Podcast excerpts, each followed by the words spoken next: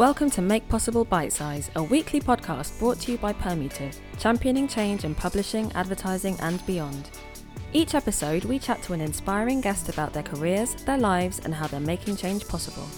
Let's bite right in. Hello everyone, I'm Ali Nur-Muhammad, General Manager at Permutive. Welcome to Make Possible Bite Size. Today, we're lucky to be joined by Lauren Ogun-Dekker, who is the Head of Response and uh, Board Director at P H D Media. Hello, Lauren, welcome. Hello, thank you for having me. Thank you, how are you? Really good, thank you, really excited. Um, yeah, it's great. Good, me too, me too. So um, going to be no small talk and I'm going to jump straight into it with a, with a big question to get this kicked off. Um, so what are you most proud of? Um, so this was a really hard question for me to answer because I was sort of juggling with, okay, what's the best response? But then I, I sort of sat down and really thought about things and I thought, actually, I'm actually just proud of myself and where I've got to. Um, it, it's not that big of a secret. I, I think I've said it in a couple of uh, different um, interview scenarios that um, my background was actually quite difficult growing up. Um, I looked after myself, um, put myself through college and university. And to be where I am today, I think that it, it's, I don't kind of focus on that enough. So I'm, I had to sit down and say, gosh, that's brilliant. You know, you've done a really amazing job. You could have been, you know, the complete opposite of where you are today. Um, so that's what I'm really proud of. You should be. And, and how do you think that's developed you as a as a executive, as a leader, as a manager? How do you think that background and, and, and what you've done is, has shaped you as a as a leader? I think it's made me more resilient. I think that there are there've probably been some um, situations that have been um, really challenging that are not, under normal circumstances, I probably would have found them really, really difficult to deal with. But I think because of my background and the way I grew up and, and having so many tough situations to deal with at an, at an early age, it really helped me to push through and um, to be more resilient. Um, and I think to be kinder as well. Um, because I've gone through what I've gone through, I have big, so much empathy for other people. So I put myself in their shoes most times um, before really coming to a decision on whatever the situation is. So I think those are the things. I think resilience, resilience and yeah. kindness is, is quite the quite the combination. Um, what advice would you give to other people who are kind of making that same journey that, that you made?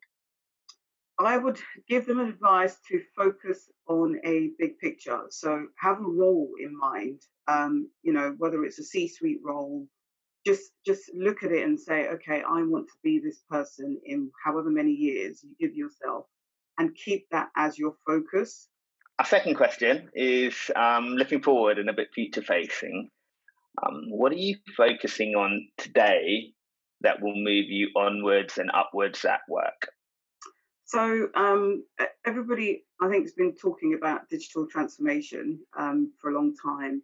Um, and coming from a digital background, um, studying computing at uni and moving into um, digital advertising um, throughout my whole career, I think for me, I'm now at the stage of digital revolution um, because I've always been digital first. For me, it's it's actually, it's a revolution. I think COVID nineteen has accelerated um, the plans that companies had for, for digital transformation. It was five years time we'll do this, ten years time we'll do that. It's now in a few months we need to have these things in place. Um, and for me, it's around how do we start to talk to clients around having the best setup so that um, they don't end up in a place where they become defunct. That's um. So revolution's a much scarier word than evolution. How um how have people reacted to that? So it's really receptive um, b- because it feels like we're on the journey with them, and we actually are.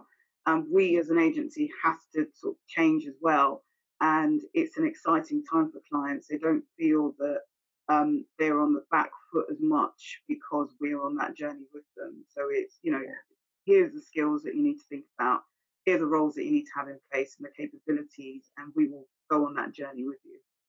That's really interesting that the challenges around COVID that we've all had over the last couple of months, the silver lining there is people seem to be more receptive to, to change that needs to happen.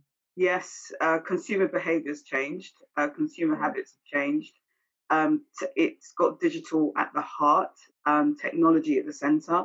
So you you actually, the model's already changed. So you cannot go back to pre-COVID time. You have to think post-COVID and then what is staying and how can I change my business so that I am not only uh, surviving, but I am revolution, you know, revolutionising.